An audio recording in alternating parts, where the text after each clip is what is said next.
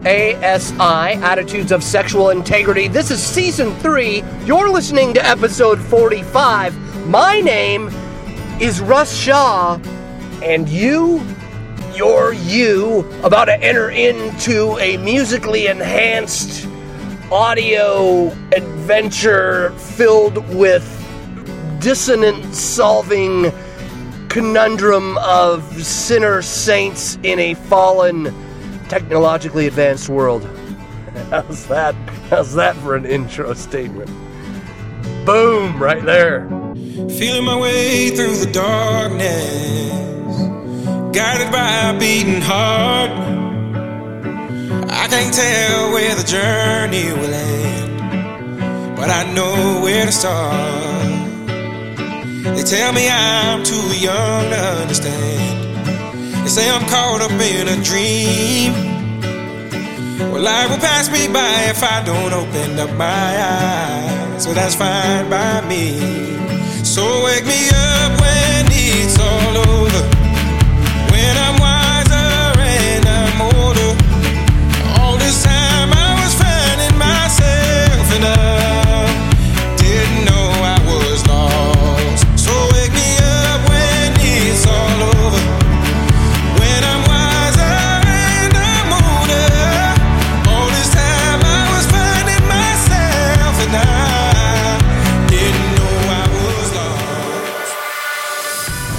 is some awesome bumper music by some great musicians whose band name I'm not going to attempt to uh, to pronounce. uh, if you go to the website, there's a website to this whole dog and pony show we call the ASI Attitudes of Sexual Integrity podcast. It is asi247.org. And if you click on the music tab, there's a list of all of the music on season three, starting from episode one all the way down to episode 45, to way down there at the bottom. You got to scroll way down to the bottom, right? Like you're buying something online and you have to do that accept thing and you scroll through all that text that nobody reads and you, you click accept to God knows what. And then, right? That's, that's kind of like the. That's how the music page works on the ASI website. Man, don't judge me, all right? My web skills, my design skills are like uh, vintage, all right? it's a retro HTML, bro. You gotta like it. It's what it is. Um, I don't know. I, I, I have a, listener who offered me a facelift on the, the website. I'm considering it.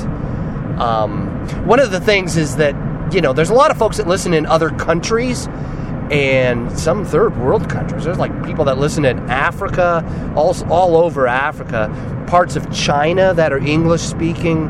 Um, Hong Kong was settled uh, hundreds of years ago by the English. Hong Kong was owned by, you know, uh, what do they call that? Commonwealth of Britain, right? Uh, for a hundred years, and now it's owned by China again. And so there's, yeah, man, there's there's folks who listen in areas of the world that don't have, you know, all the flash and all that stuff going on, don't have the bandwidth to carry all that. So, uh, that's part of the reason the website is so old looking. uh, so that's the way I justify it anyway. I don't know. Let, let me know. Give me uh, your feedback on the website or the whole ASI experience. It's russ at asi247.org. Would love to hear from you. Um, what else? Um, last week's episode had a error in it. So I don't know if you caught that. It was an editing error. I have fixed it since. But if you listen to the whole show and towards the end of the show you heard it kind of on a loop there, there was a the end of the show kind of get repeated twice. I've actually fixed that. There's a an alternate ending, if you want to call it that. It's kind of like getting a DVD and hey, I got the alternate ending. No, this is this is different. This is actually the ending that was supposed to be on there, but I yeah, it was my mistake. I messed up. But I re-uploaded the file, but I'm not sure Stitcher Radio has this streaming technology and and I'm not sure if it if it updated that that episode yet. But now that this episode's up, you may be able to go back and listen to that episode. If you don't want, here's the deal: if you don't want to hear the whole episode over again, and you just want to hear what you missed because you're like, yeah, I heard that, you know, repeat loop thing. Russ, nice work there, rookie, right? You audio production noob. Um, hey, anyway, uh, beating up on myself over here. Uh, you can go to SoundCloud. I'll have a, a link to the SoundCloud account where I just have that snippet, that that end of the show. I think it's like five or six or eight minutes long. I can't remember. Uh, but if you if you go to the website asi247.org, I'll have a link to the SoundCloud page, and you can just listen to it. It's like a widget, and you can just play it from your device or uh, your computer or whatever it is. Uh, and you can follow me on SoundCloud if you're a SoundCloud person. SoundCloud, it's pretty cool. SoundCloud. Um, it's another distraction to get in the way of living a focused, on purpose, intentional life. Um, I make I make jokes. All right. What else is there? Uh, another announcement. Um, donations. If you could donate to the podcast, I would certainly appreciate it. Um, the podcast is broke, so if you go to the website and you and you see this little, it's like a sad face with it looks like a gas gauge, and the little pointy thing is on the E. the reason for that is is that right now my budget is is like zero. I'm I, I right there's no there's money coming out to pay for the bandwidth, but there's no there's no money in there, so that's why that's there. Um, to be honest with you, it's not that much money to keep the bandwidth going. Uh, it you know it's like I don't know 27 28 dollars a month. I pay a little more for the security around the website because people people want to hack me, right? Um, honestly, I, I probably spend more than that on beer every month, so it's not it's too much of a financial burden. What is uh, time consuming is the editing and getting guests on and tying that whole thing together, making time to interview guests. Um, that takes time. I'm actually self-employed. My job is a like a sales rep. I work for a, a company. I sell pizza for a uh, franchise type of operation, and I, I do bulk sales for big companies like like Nintendo, right, in the Seattle area. Some other video game developers in the Seattle area. Uh, big, you know, companies like Alaska Airlines and stuff like that. So uh, my business gets busy, and the economy's getting better, and I'm more in demand. That's my my major um, asset is time, and time costs money. So, you know, I have a job. I'm blessed to have the business I have where I can, when I can afford it, right? I can take time away from my pizza business in order to spend more hours doing this this ASI podcast. So again, when you donate to the show, you're actually producing, right? Helping me free up some time, you know, selling high fat, high carbohydrate food and and helping people who, who struggle with uh, with sexual addiction by doing this podcast and putting up more content. So that's what you're doing with your your dollars when you donate to this website. That's that's truth, all right? Again, when you donate to the podcast, you're actually helping there be more podcasts.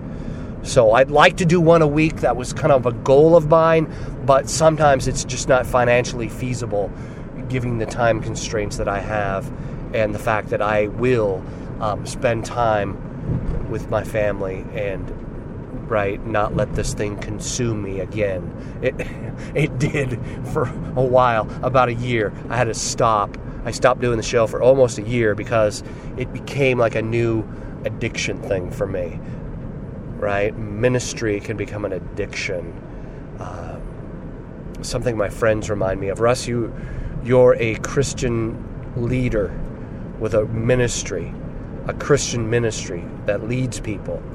Uh, it kind of freaks me out, to be honest with you, but it's, it's true. Um, it's like I didn't sign up to be a leader, but I, I am. Uh, uh, I realize that now. That's a sobering fact that I don't take lightly.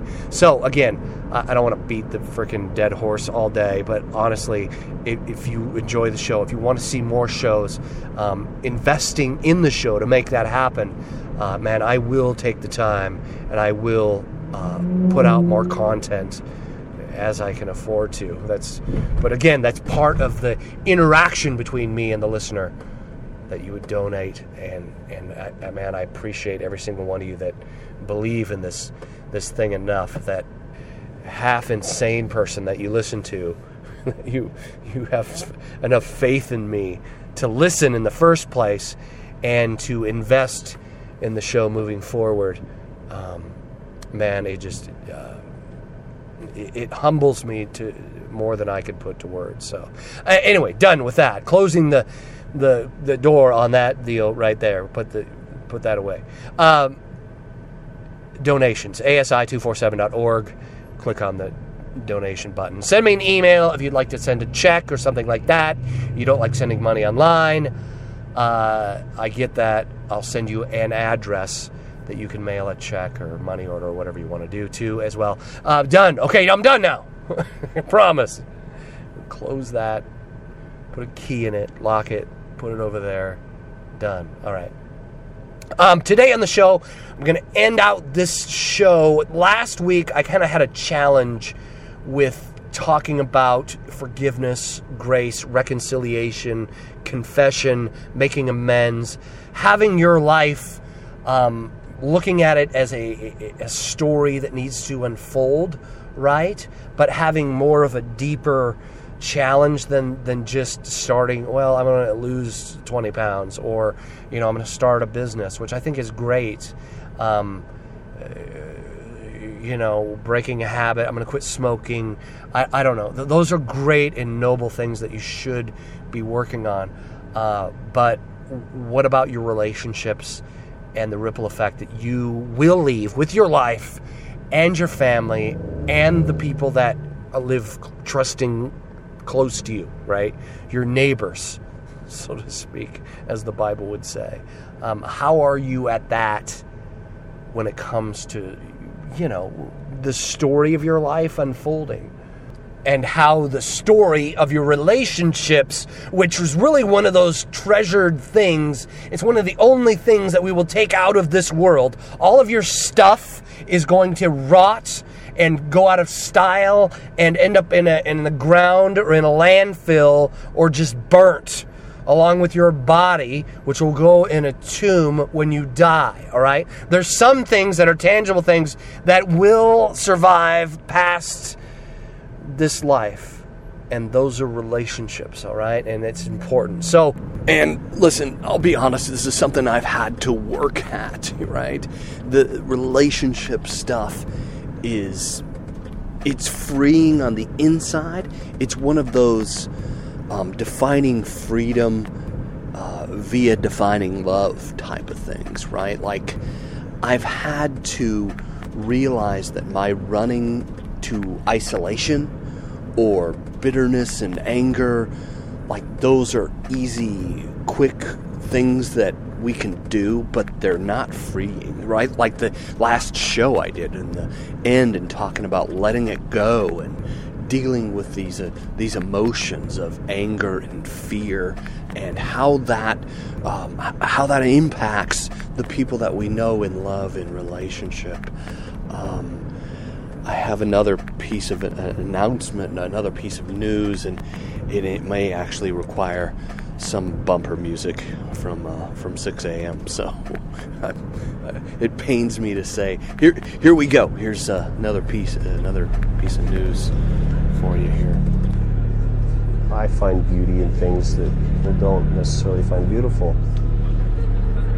Are you with me now? Are you ready to dig into the things that scare you and expose the, the raw nerve and, and get on with our lives? It's okay to be different.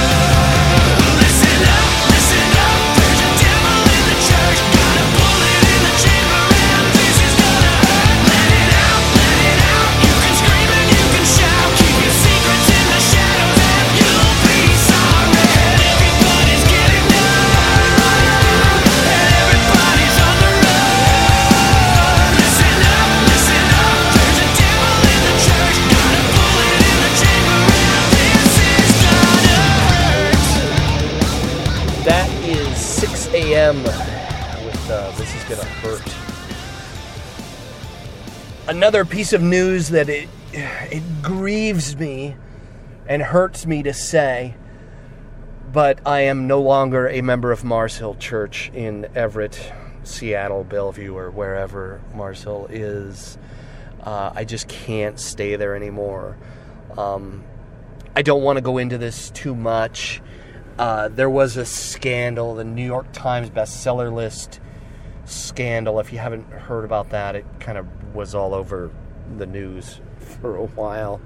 Um, but it really pointed to some deeper problems in leadership, right? When when there's, I used to think that Mars Hill had a good beat on things because it's so hard to become a pastor there. That that you know the qualifications for elder and pastor at Mars Hill were were pretty stringent. But when a bunch of guys get together and decide that it's okay to mislead, to hack, to um, when the New York Times bestseller list has a certain parameter that they go by for the integrity of authors that actually are thought movers in this country, and we we manipulate that and and hack it. Like that's not cool, right? Um, it's just it's sin, is what it is. It's so this pointed to some deeper problems in leadership and exposed a lot of things. Um, I don't want to bore you with all the details. It's just a lot of stuff that went on. Um, a good friend of mine that I've known for years, an uh, an absolute godly man. Him and his wife Diane, an elderly guy, not elderly. He's older than a lot of a lot of folks at Mars Hill. Um, he's just fits every aspect of being an elder um, under qualifications, right?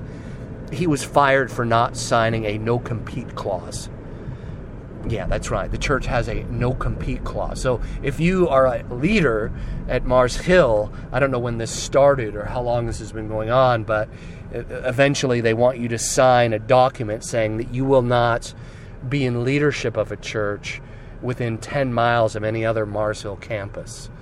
So, um, if you count all the Mars Hill campuses in Western Washington, that's pretty much the whole Seattle area, all the way from SeaTac, Tacoma, right, all the way up to Everett. Uh, and and that's just sad. And and they let go my friend because he wouldn't sign that document. And um, if that's if that's how they're going to do church, um, I don't think that's church. There's nothing in the Bible that supports anything remotely like a no compete clause, right? I work for a pizza franchise. We we do no compete clauses, right? When we have a, a person in business sign a this is not selling pizza. This is not opening a McDonald's. This is shepherding of hearts and minds. It's a predatory practice.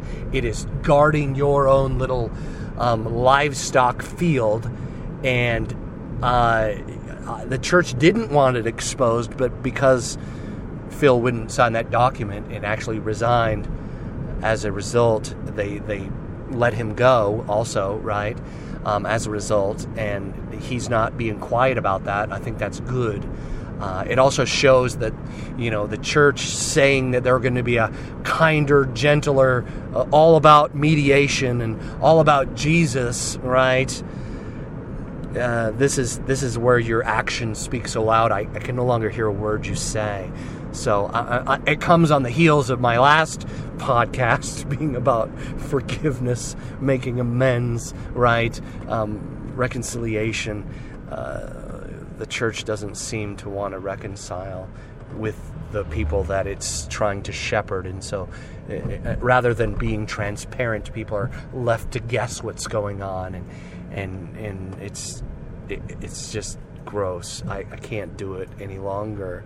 I've tried to hold on as long as I could. I, I even went to a meeting where I was, you know, pressing some of the leadership in Everett about the, you know, with, with some hard questions, and and they answered when they could, and uh, it's just, you know, when my friend Phil was let go for signing a no compete clause, for not signing, not signing a no compete clause.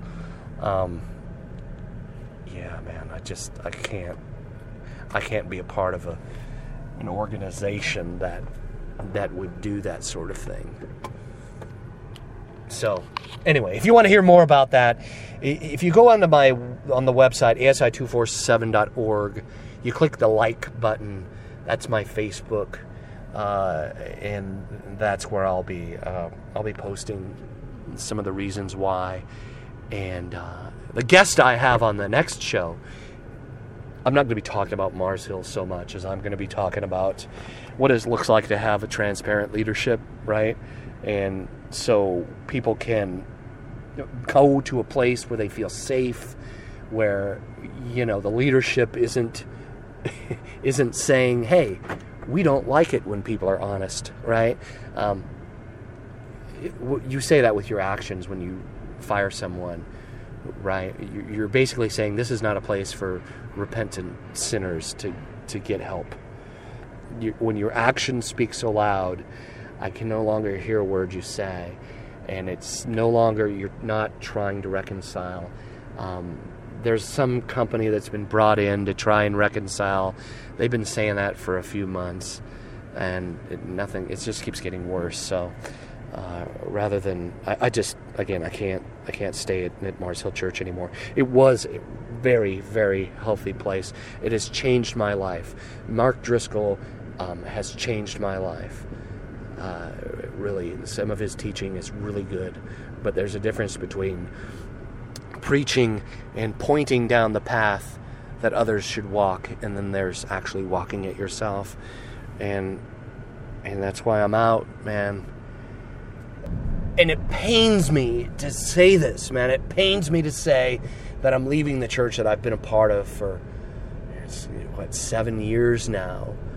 Um, eight years. I, I don't know. 2006, my wife and I started going, and and it's my wife no longer goes. She hasn't been going for a while. And, you know, I'm Mr. being the man, to stick with my church. I'm not to be a church hopper. And just, you know, I, I'm sick over it.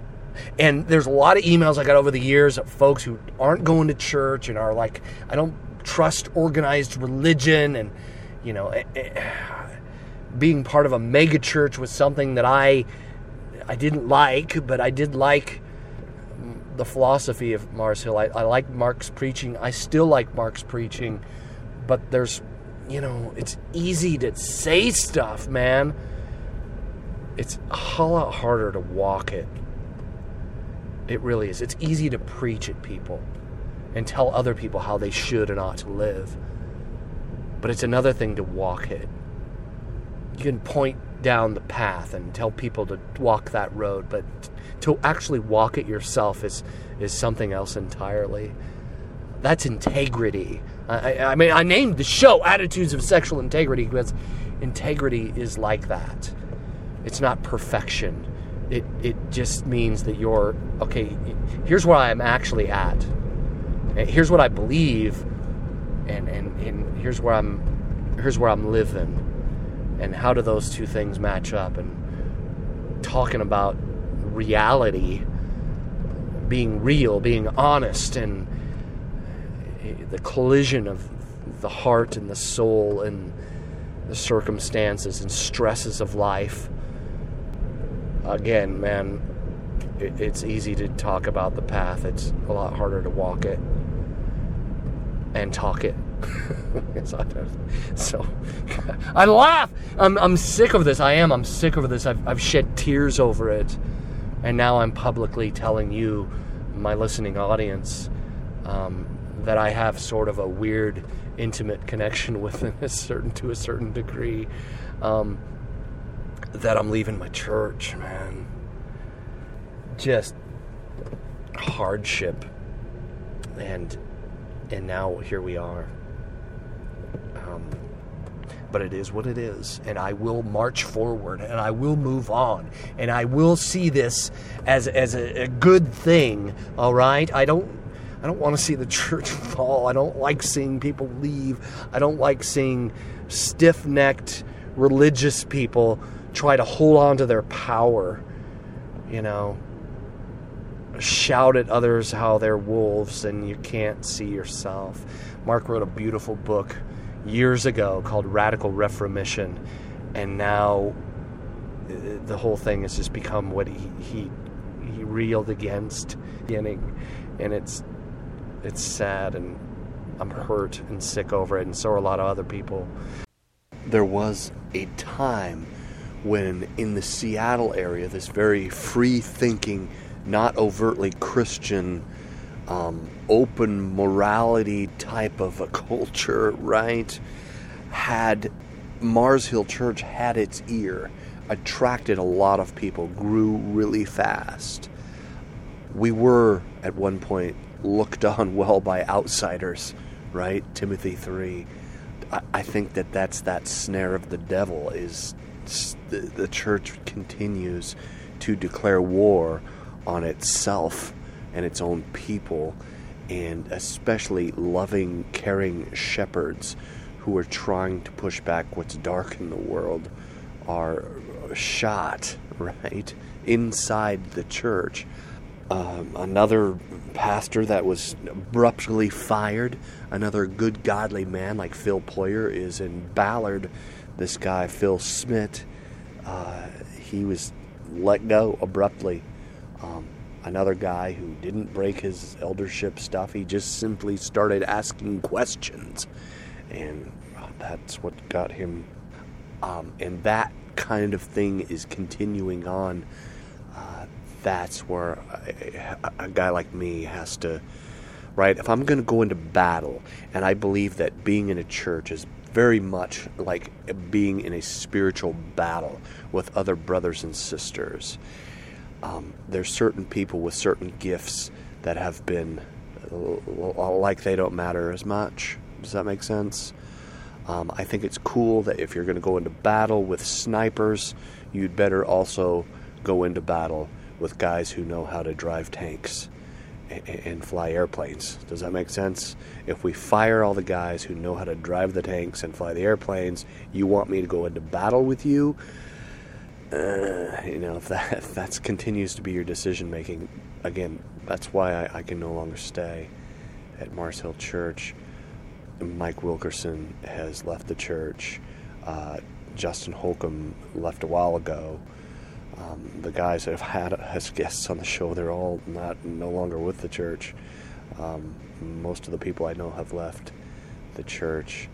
That's just where we're at. So, um, on the website, if you go to my Facebook page, I will be posting some of this stuff and the reason I'm leaving. And, and if you're interested in, in checking that stuff out, how heavy this is on my heart and some other folks, and and why I, I and, and a lot of other folks have left. All the interviews I've done, there's no nobody that's still there at Mars Hill that's really about helping hurting bleeding people who are honest right i hate to say that sounds accusatory but it's it's true um, most of the authentic community guys have left so yeah that's that's where i'm at but I'm going to see this as a, a blessing, and I know that it's dark, but God has a better story coming.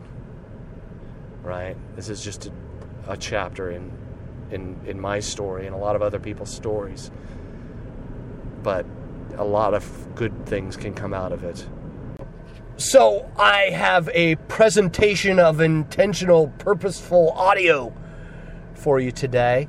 You're going to hear a talk by Donald Miller who is a author and speaker, uh, wrote the book uh, Blue Like Jazz, which was a big New York Times bestseller uh, about 10 years ago, something like that. He has a new book out called Storyline.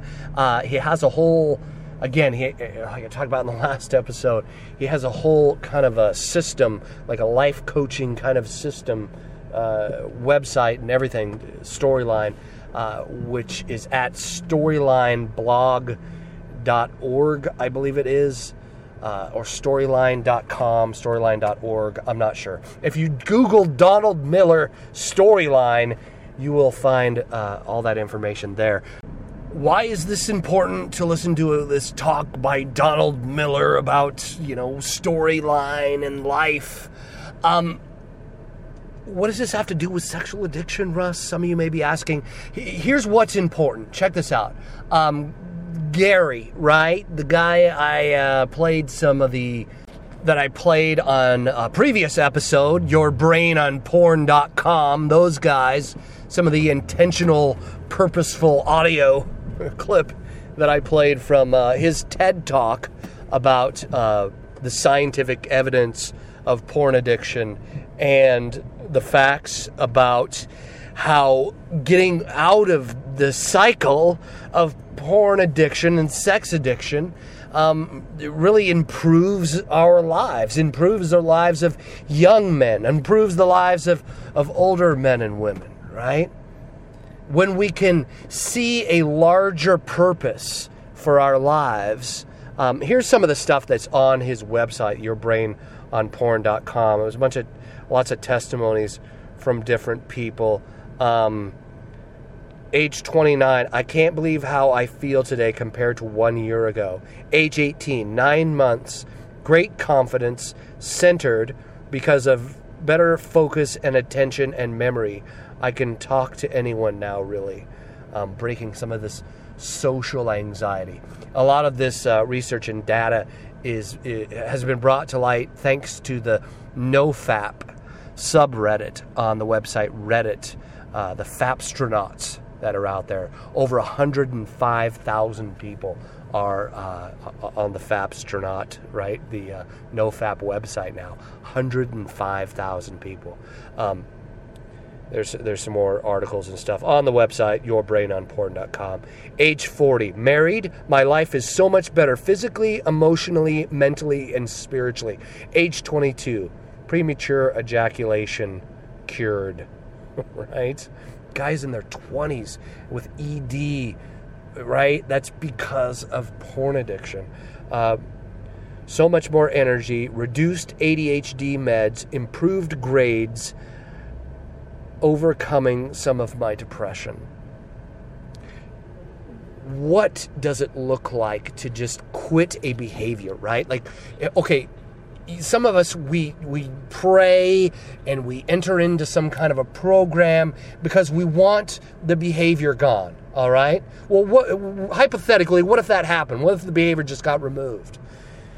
I mean it's just that life doesn't work that way. You're set on a course. You're headed out you know in pursuit of something. Your life is unfolding and pouring out every day. What's that going to look like in your future? Maybe this can uh, shed some light on the path that we're all on and uh, our, our really honestly our honoring this gift of life that God has given us with a purposeful direction. Here you go. This is Donald Miller speaking at the Willow Creek Church in the Chicago area.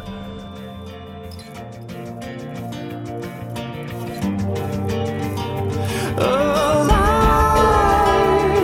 just open your eyes, just open your eyes and see that life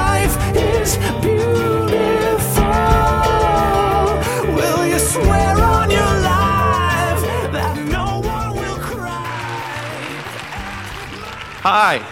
So good to be with you. So good to be with you after thinking for a couple years about story and writing a book about story, which is really a book about life. What are we supposed to do with our life? It's so good to be with you on Academy Award weekend. Is that a thing around here? And uh, we, I have like a big party for the Academy Awards, and we make just buckets of popcorn. We print out ballots, and you vote, and then you, there's like a white elephant gift. So you win the, you know, the, the leg lamp if you get the most points or whatever. Do this every year. So much fun doing it this year, so I'm really stoked. So I, I want to get a feel because I still have time to turn in my ballot for what you think the best film, which is worth 10 points, would, and I, I want to get the advantage. So we're gonna we're gonna just we're just gonna kind of get a, a feel for Illinois. where you're coming from. So here we go. Here are the nominations for Best Picture 2010. By round of applause, who's to win? There's a bunch of them. The first one is Avatar. Did you see that one? Bunch of Smurf fans. The Blind Side. Blind Side beats Avatar. Good to know. District 9, Cockroaches and Aliens. Not going to do it. An Education, not seen very much, but that was actually a very good movie. And then uh, The Hurt Locker. That's my pick right now. The Hurt Locker. Didn't get a lot from you guys. I don't know what that movie is. Inglorious, Glorious Balloons and Glorious Baloney. Precious. Didn't see that one. Okay, got some good claps there. What else do we have? A Serious Man. I think that was the most seriously boring movie I've ever seen. Up was awesome. Loved that movie. I saw Up in the Air. It made me down in the dumps. I don't want to see it.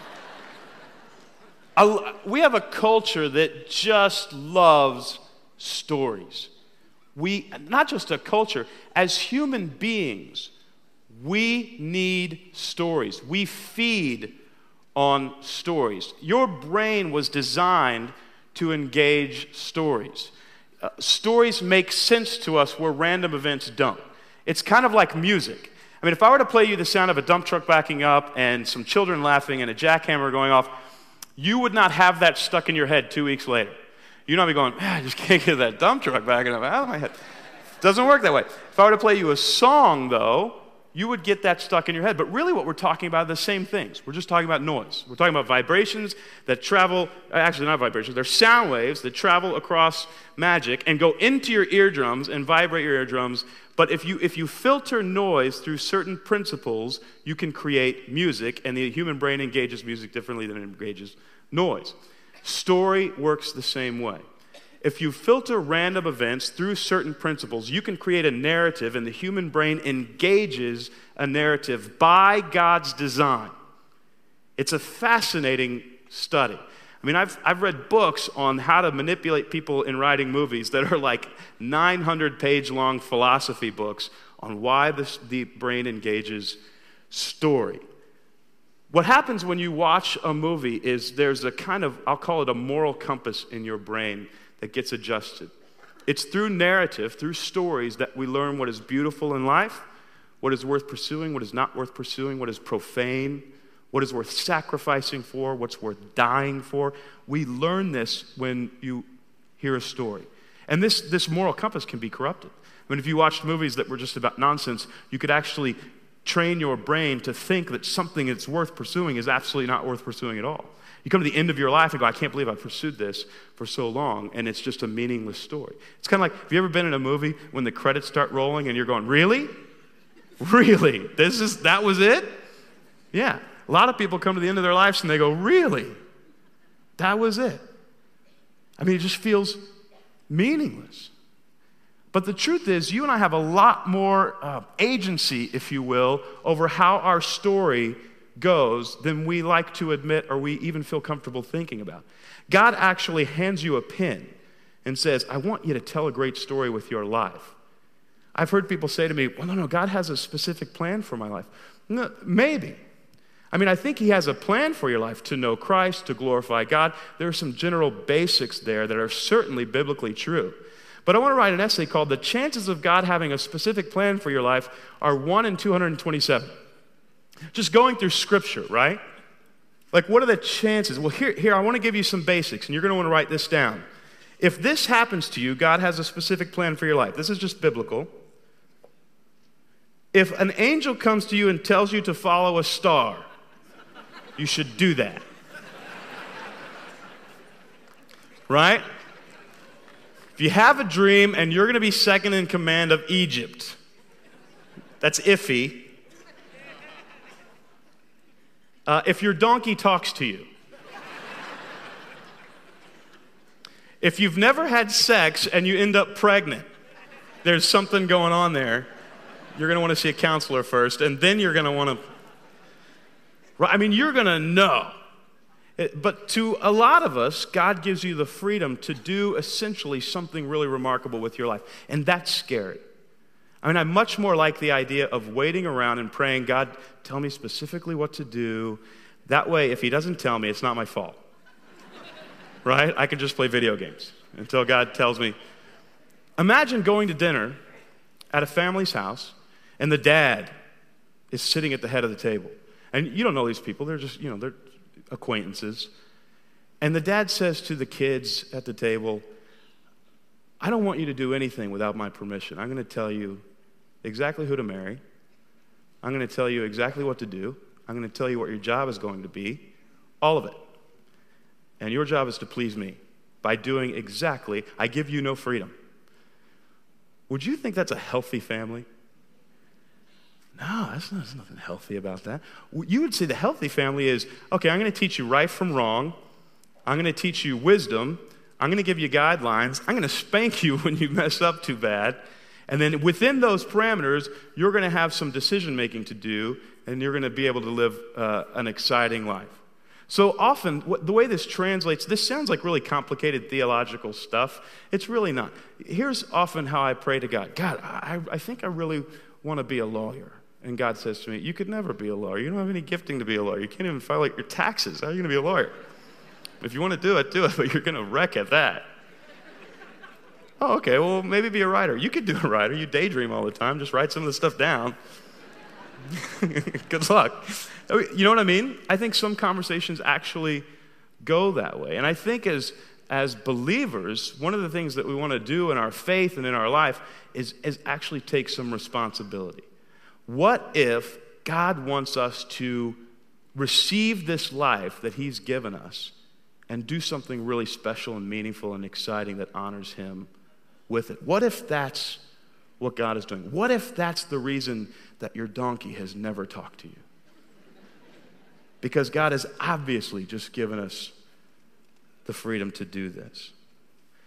What is a good story? How does a person live a really great story? Well, I learned some friends of mine and I, we wrote a screenplay. The movie hasn't been made, so you can't see it. Wasn't nominated this year. But uh, we learned this. A story is basically this a character that wants something and overcomes conflict to get it. A character that wants some. Think of any story. Think of your favorite movie, think of your favorite novel, and you know what it's about? A character that wants something and overcomes conflict to get it. Gone with the Wind is a character that wants something. Tommy Boy, same thing. Character that wants something, overcomes conflict to get it, right?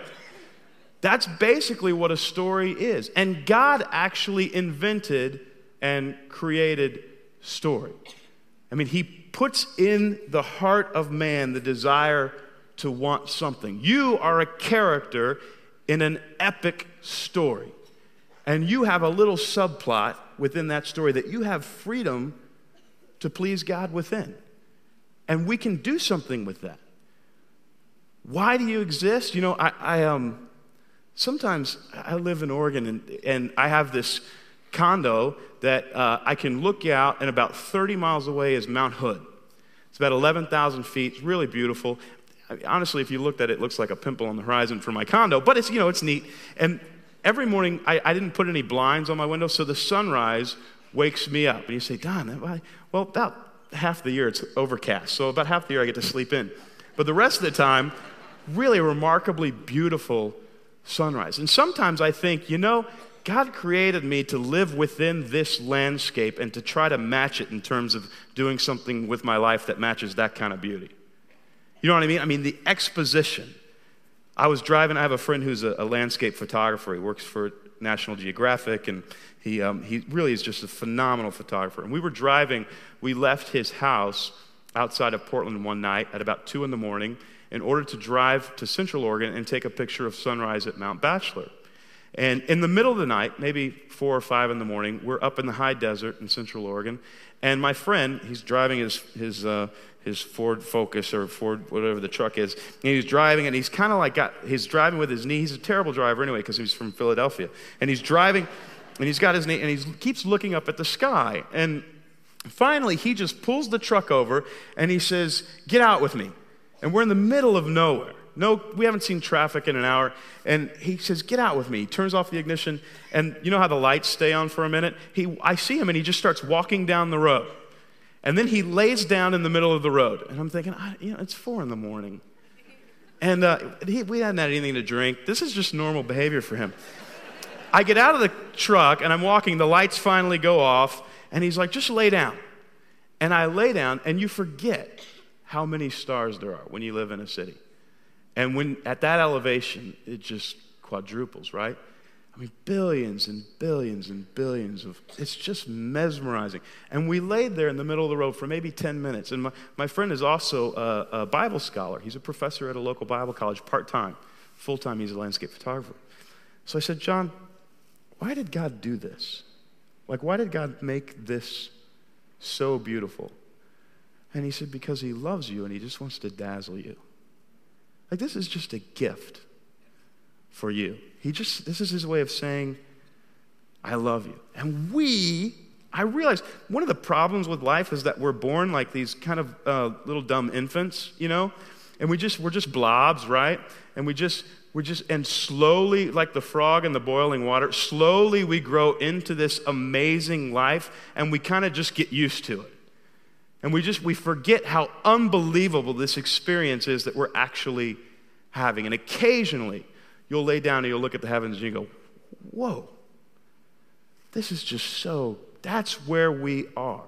And we get to frame a life within the beauty of that kind of experience. We are a character in a story that God is telling. And in order to tell a great story, the character actually has to want something. You say, Well, I don't want to want anything that God hasn't orchestrated, you know, and I, am not going to go. Well, hold on a second. We want all kinds of things. I mean, when God created you, He created you to want some things universally.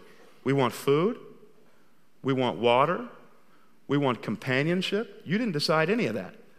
God made you that way. So he actually, it's called an inciting incident in story, where you make the character move forward.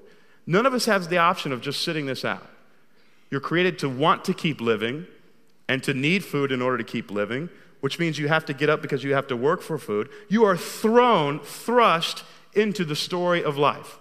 God says, go, experience it, make things happen, interact with your environment, rub against other people, experience life. So we're automatically just thrown into that. And then we get this free will over what we want. You know, if you go to a, a blockbuster video or something and, and you pick up the, the DVD, just do this next time you're in a video store. If this is how you rent movies, you, you, you by next Thursday there won't be any, but, here, but you go pick up the DVD and look at the back of it, and it's going to say this it's going to say, Jason Bourne, a character, wants to know who he really is, wants something. But guys are trying to kill him, has to overcome conflict, right? Every single story. And so, if, if we don't want something in our lives, our stories just, they don't make much sense. I mean, you literally sit in the theater of your brain and you watch the screen and you just go, where is this going? And if we want something that isn't story worthy, if you will, our stories can just feel really boring. Now, I know that you're going through this series and you, and you, you talked about consumerism last week. The average American encounters 3,000 commercial messages a day. 3,000 times a day, you're being told that you want something, right? So, 3,000 times a day, your story is being hijacked. So that we end up telling stories about wanting a Volvo. I don't have any problem with people who drive Volvos. I drive an Audi not a Volvo, so my story is more exciting. it's a little faster.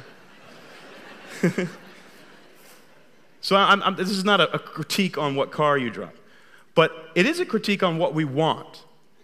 If you want a Volvo, that's what you're going to do with your life over the next five years is save enough money to get a Volvo. That's fine. Morally, no problem with it in terms of living an interesting, meaningful life and expecting a meaningful experience out of that, it isn't going to happen.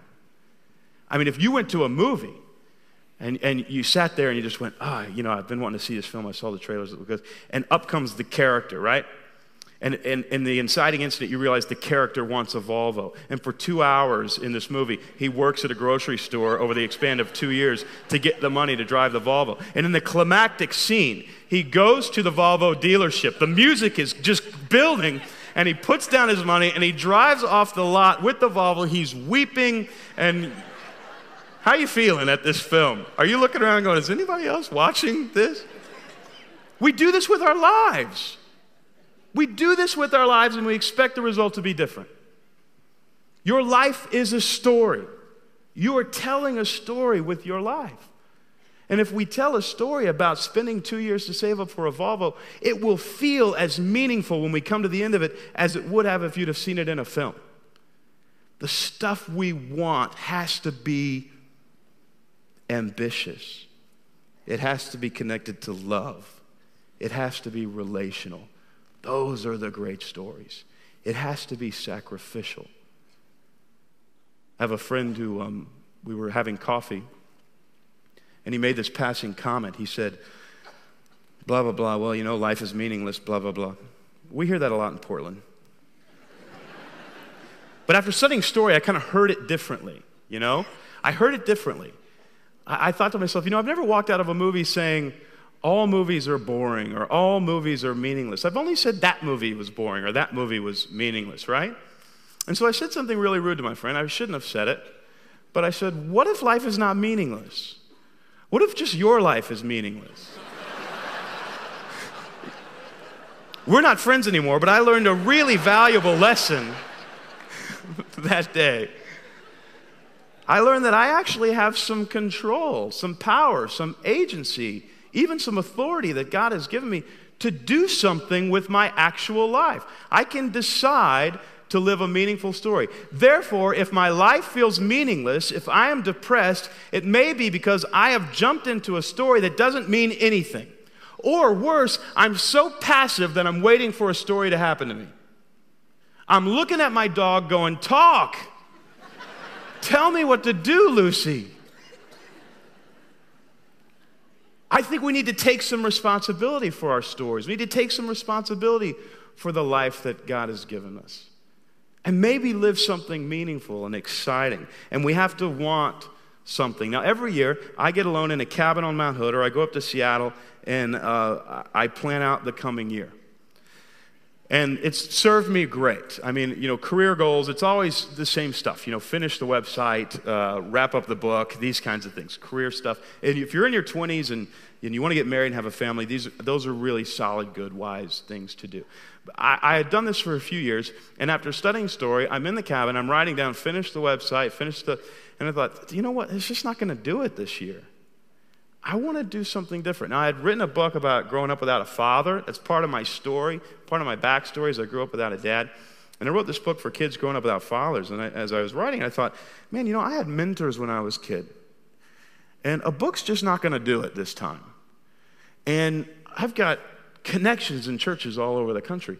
What if we started little mentoring programs in these churches all over America to provide mentors for kids. We have 360,000 churches. We have 27 million kids growing up without dads. We could actually shut down 15% of American prisons. We could curb the divorce rate. We could curb unwanted pregnancy and abortion.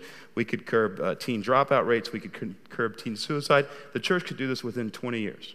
The infrastructure exists, the people are there, the money is there, the heart is there, the theological mandate is there. We just need an organization that's going to go in and kind of equip and train people in how to do this. And I'm thinking this stuff and it's coming through my head, and I'm going, I don't want to do this, I want a Volvo. so I just thought, okay, all you got to do, nobody's looking, you're alone in the cabin. All you got to do is you just got to write it down, and then you can throw it away and you can throw it in the fire but just write it down and see how it looks on paper. And I wrote down start a, an organization to answer the crisis of American fatherlessness. And immediately when that happened, here's what I felt. And this is the next element of a great and meaningful story. It has to go here. The next thing I felt was fear. Incredible fear. You know what? I had never written down, finished the website, and felt incredible fear. I never went, I don't know HTML. What's gonna, I don't know. It could. That never happened to me. But I mean, I wrote, you know, I wrote that and I thought, you're going to do what? What if you fail? You know how much money this is going to cost you? What if, You, don't, you didn't even grow up with a dad. How are you going to mentor a kid? What are you going to teach him? How to be bitter? you grew up without a dad? Yeah, me too. It sucks. Want to do some graffiti or something? I don't know. Yeah, I mean, here's the deal the great stories have to go through conflict. They have to.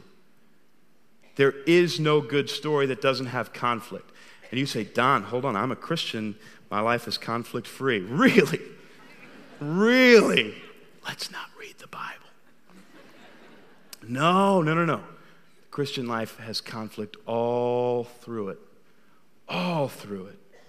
You know, you know the storyline that we're taught through commercialism is that there's not supposed to be conflict in your life. That your life is supposed to be easy. That if you just spend $20 on this product, everything will be great. Of course, that's a lie. Commercialism is based mostly on lies. But then when we filter our theology through the 3,000 messages a day that are teaching us there's not supposed to be conflict, we assume that Jesus is a product that is going to take the conflict out of my life. That is not a biblical idea. There's a couple problems with that. One is conflict existed before the fall of man. Internal, emotional, human conflict existed before the fall of man. If you look at Genesis 2 and 3, it's really fascinating. Adam is created, right? Adam is created. He has this amazing, wonderful relationship with God that you and I won't have until we are reunited with the Trinity. I mean, his relationship is so intimate and close to God that Moses describes it this way. He says, Adam could walk around naked and not be ashamed. That's an amazing relationship. When I'm naked, I know that I'm naked. Adam has this incredibly close relationship, right? And in the midst of that, the scripture says that Adam is lonely and can't find a helpmate suitable. Wait a second. This is before the fall of man. Are you telling me Adam is incomplete? Yes. God made Adam so that he would want something, need something, and desire something, and then God did not give Adam that thing. So he is having a negative emotional experience before the fall of man. This idea that before the fall there were no problems or hurts or whatever, that's not by design. God is creating story, and story has to have conflict. Why would God do this? Well, let's look at what God does. God creates Adam. Adam is incomplete. It's so funny when 20 somethings come to me and they just say, you know, Don, I just want to be made complete in God before I even seek a mate. I was saying, well, it's going to take a long time. He's not, doesn't have an eHarmony account, you know. It's not going to date you. It's kind of like saying, I'm just going to not eat food until God is my food. Well, you're going to die. rah, rah, rah, rah. Awesome. no, that's silly. That's silly. That's, that's religious weird talk. The Bible is a very practical book when you look at it. It matches our reality you know? And so, what does God do with Adam? He sees Moses, well, of course, God knew, but Moses puts it in this language I see that Adam is incomplete and needs a helpmate suitable. And so, what beautiful thing does God does? He creates Eve, doesn't he? No. It's not what God does. You know what God does to Adam? It's right there, verse after verse. He sees that he's lonely and can't find a helpmate suitable, and so God says to Adam, Name the animals. That stinks. that is not an assignment that we want, right? When we're lonely and can't find a helpmate suitable. Name the animals. Now, I have a friend, Kevin Kelly, started Wired Magazine. He's trying to name the unnamed species on the planet. There are 20 million unnamed species on the planet today. So he's creating a Wikipedia of the species. This will take Kevin the rest of his life and will probably take another scientist the rest of his life. There are scientists from around the world working on the project. It's a multi million dollar project. Adam was not given a weekend job. This is Darwin on the Galapagos Islands, right? Tough job. And the whole time he's lonely. He doesn't have what he wants by design. God is with him in this hurtful, painful process. And not only, it's not like there were a lot of, um, like he met a girl at a bar and he didn't get her number. The, they don't exist. So he doesn't even know what he wants. He's hanging out with a monkey and it's not working. He can't get the eye contact that he needs. Monkey keeps throwing the banana around. Stop, just stop. So at the end of this process, God puts Adam to sleep. He takes from Adam a rib. Adam wakes up. He sees Eve, and the first bit of Hebrew parallelism is spoken in Scripture. It's an ancient form of poetry. It's meant to uh, tell us that this is a beautiful moment. Pay attention. It's meant to tell us there are no words to describe what is happening here, so we're going to break into a piece of art. And Adam says, Bone of my bone and flesh of my flesh. You know what that means? She's like me. She's like me. And that phrase is given beauty because Adam went through conflict. There's some conflict that God just puts into life, it's just there. There's some conflict that exists because of the fall of man, and it's dark and it's hard, and God is going to redeem it, and God doesn't like it. There's some conflict that we get into because we made stupid decisions. And God lovingly disciplines us and restores us. I remember two years ago, two and a half years ago, being in a hotel room in Los Angeles. I was speaking at a big conference. And darkest night of my life, tough one. I'm, I'm, a, I'm a fairly happy guy, and uh, I just don't, I don't do the whole sad thing very much. And uh, essentially, something fell apart in my life that meant a whole lot to me. And uh, I was even in counseling because it just wasn't going well.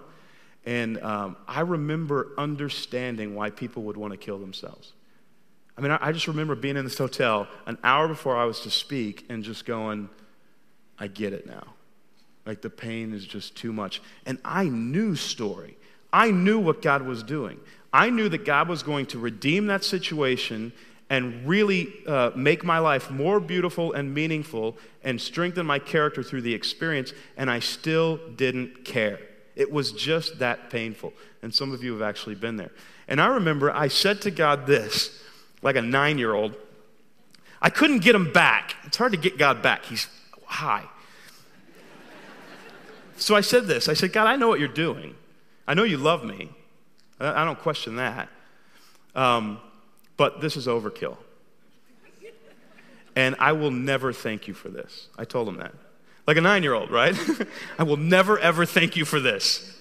Hurts too much. And uh, within a year, um, I thanked him, I think, two days ago in my house. I mean, some of the character flaws that were in my life that I had prayed that God would rid me of, he took me through these specific experiences that I would need to what felt like literally burn them out of me. And I just go, God, the re- my family will thank you, my children will thank you for ridding that stuff out of my life through an extreme amount of pain. If there isn't conflict in your life, and I don't want to make light of conflict, there's, there's stuff that's so hard. And I just want to tell you this God can redeem that and make it something beautiful. If you look at my life and, and uh, you say, Don, you know, it's so awful that you know your dad split when you were two and all this kind of stuff. I said, you know what God did with that? God will probably shut down 15% of American prisons because my dad left. Because of the pain that was in my life, I have the empathy to understand and do something with that pain. It's when we don't let God redeem our pain and we just fester in it. That's the stories that don't work well. We come to the end of those stories and we just go, I don't even like this story. I'm just bitter. You meet people sometimes who are bitter and angry about something, and um, you meet them a couple years later and they're still bitter and they're still angry. And it's because God didn't, or they chose not to move forward in their story. So, what does God want to do? What does God want to make beautiful out of the pain that I'm experiencing? I'm going to have to rush through this here. Every story also has a climax. It's the point in a story in which all the trouble ends. Usually happens about five minutes from the end of the movie. So, uh, Rudy makes the football team at Notre Dame. Harry kisses Sally. Uh, you know, on and on. I think that's by design also. I think the reason that universally there's a climax in every story is because there's something going on deep in the human soul that is troubling. I mean, it's hard. And I'm not talking about your marriage isn't working out or you lost your job, something else. something just isn't right. That was right before the fall of man. And we, we, we want a resolution to this internal conflict. And so we begin to think as Christians that the resolution to this internal conflict is Jesus. I think we're partly right. Now, please hear me out because I don't want to offend anybody. I don't think, and I don't think the Bible teaches us that Christian conversion is the climax of life. I think the Bible teaches that the climax of life is the wedding feast of the Lamb. That the point at which all the conflict, the internal struggle in your life will be resolved is at the wedding feast of the Lamb. And essentially, what Christ has done is uh, he's invited you to be one with him. And Paul talks about waiting in eager expectation. And Paul talks about having the hope of Christ. And Paul talks about in this current struggle having hope of the glory that will be revealed in Christ. So, what this means is, and here's what we tend to do in our thinking because we live in this commercialized culture, we turn Jesus into a product that's going to make everything okay. If I just invest faith, I get Christ and everything is okay. Sort of. If you invest faith, you get Christ, and then you wait for the reunion with the Trinity where there will be a wedding and you will be one with Christ, and Christ and God will look at you, and He'll no longer see your sin, He'll see His Son in you, and through the agency that Christ has, you're going to be fine. So, where we are in the human epic is we're in the middle of Act 2, where all the conflict is. And Act 3 climaxes the wedding feast of the Lamb. Now, that makes my life make a lot of sense. That actually makes the pages of Scripture make a lot of sense. So I'm no longer, here's, here's how it applies I'm no longer going to bed at night going, man, I just don't feel like I've got it all together, and I don't feel like, you know, my life just isn't resolved, but I'm a Christian. Shouldn't it be great? No. It's tough, it's hard. I like Paul in Philippians. He says this in chapter 3, verse 10. He says, I want to know Christ and the power of his resurrection and the sharing of his sufferings by becoming like him in his death. If somehow I may attain the resurrection from the dead, not that I have already obtained this or have already reached the goal, but I press on to make it my own, because Christ Jesus has made me his own. Beloved, I do not consider that I have made it my own, but this one thing I do, forgetting what lies behind and straining forward to what lies ahead, I press on toward the goal for the prize of the heavenly call of God in Jesus Christ. Verse 20 says this But our citizenship is in heaven, and it is from there that we are expecting a Savior. Is Paul a Christian yet? Why is he expecting anything? Why is he hoping anything? Why is there will be language? Because he's waiting for the climax of his life the reunion with the Trinity when the fall will be restored. So, what, we, what Christ offers us is this, uh, what my friend calls a betrothal, a wedding ring. You are mine. And someday we will be, get married. Isn't it interesting that in Scripture, it's not unlike it is in so many movies, where if it's a comedy, it ends with a wedding, and if it's a tragedy, it ends with a funeral? I, lo- I just love that the pages of Scripture end with a wedding where there will be a feast and there will be dancing. And depending on what denomination you are, there will be drinking.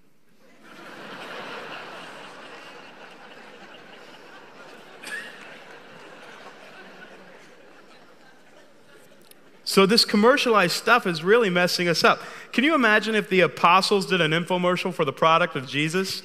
They wouldn't sell any of it. I mean, Paul would be like, uh, hey, my name is Paul. Can you imagine late night television looking at the camera? My name is Paul. I want to tell you about the product of Jesus. I was wealthy, had all kinds of money, all kinds of power, would go anywhere I wanted, had frequent flyer miles, and then I met the product of Jesus. Now, I was blinded for a few days, but stay with me. I lost my job, I lost my friends, I lost my authority. I was routinely gone from town to town, uh, beaten and bitten by snakes. You too can have Jesus if you just call toll free. Or Peter, right? Hi, I'm Peter. I had a successful fishing business. I had two boats, at least 12 guys working for me. Product of Jesus comes along. He says, I will make you fishers of men. I think slave trade, cha-ching, let's go. I follow Jesus around. I discover that he wants to take over the government. He's got a kingdom and he wants to be king. So I ask him, I say, Can I be second in command? He answers with a riddle. I'm pretty sure he means yes. then the Romans come. I cut off the guy's sword. I'm like, Here we go. We're going to take over the government. He willingly goes with them. He's crucified. He dies. I tear my clothes. I go running through the streets because everything that I've placed my hope in is dashed. What I thought God was going to do, He didn't do. And now I'm confused. Jesus comes back from the dead. He preaches for about 40 days. He goes up to heaven. And then my wife and I teach for a little while until we're imprisoned and we're crucified upside down. You too can have Jesus if you just call toll free. No, what God calls you and I into is an awesome story.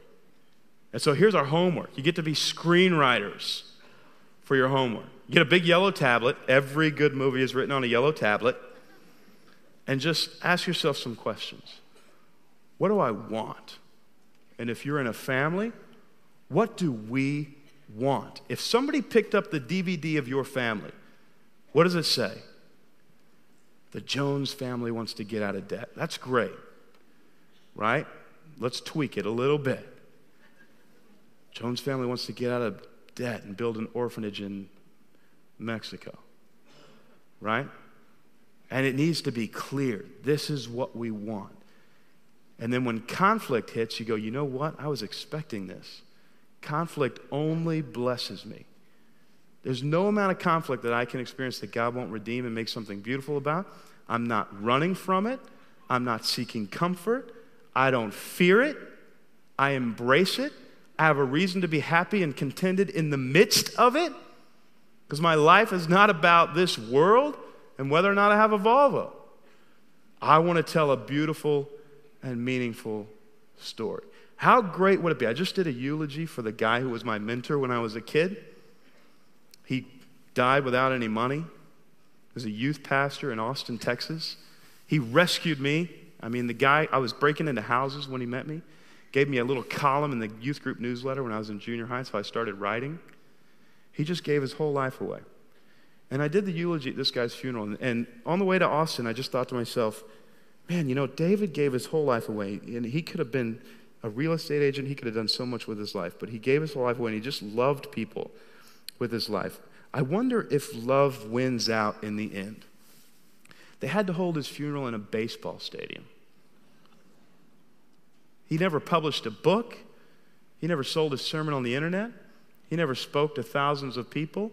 All he did was love. All he focused on his life on was the stuff that makes a story beautiful and meaningful. And when the credits rolled in that man's life, nobody had to make up anything to pretend his story was interesting. We were bawling. His story was just so beautiful. May we tell such inspiring and wonderful stories with our lives. May we tell stories that set the moral compass for the people around us, for our families, for our neighbors, for our neighborhoods, so that they better understand what is beautiful in this life and what is profane, what is worth living for, and what is worth dying for. Father, we are so grateful that you have given us this life to live and the freedom within it to tell a beautiful story. When we get to heaven, can we just hear you say, That was a great story? Thanks for telling it. Amen.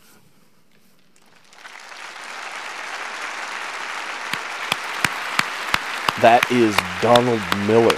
Uh, the website is storylineblog.com. Um, the book is called Storyline Finding Your Subplot in God's Story. And I'll have a link to that book on the website. Again, thanks for listening. Gone long today, once again. I appreciate it. I'm excited about this new chapter of life and the future pressing forward. Pray for me as I and we continue to press into the great storyteller, right? The great director in the sky, so to speak, right? the script? What's the script? Leave you with some casting crowns. My name is Russ Shaw. Go tell a great story. Till next time, bye. Standing at the water's edge. I dropped my dreams when I dropped my nets. No hesitation, no regrets. Followed you, but that was then, and this is now. You washed my feet and you changed my name. I swore I'd never be the same. But just like the tides, I guess people change. Cause that was then, and this is now.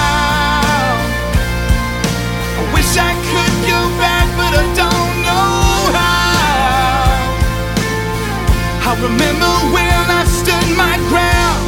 I swore I'd never let you down. I wanna be that man again. But that was then, and this is now.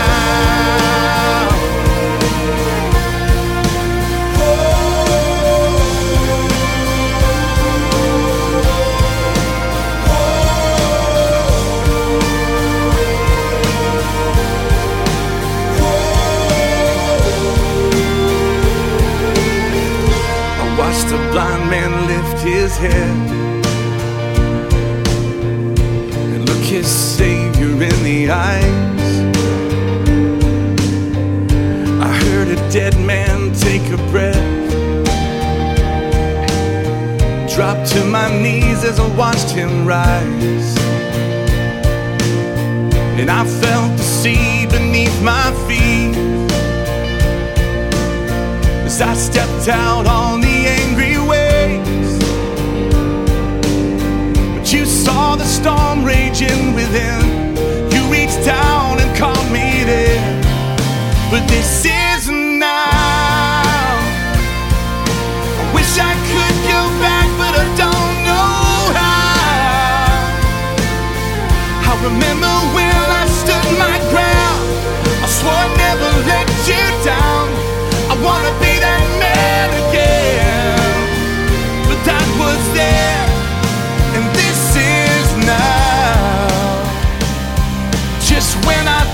sin had closed the door, I see my Savior standing on the shore with arms wide open, just like the first time you called my name. You said that was then, and this is now. My child, I bore your cross, I wore your crown. When you couldn't come to me, my love came down. So take my hand, I'll lead you out. Cause that was then, and this is now. My child, I bore your cross, I wore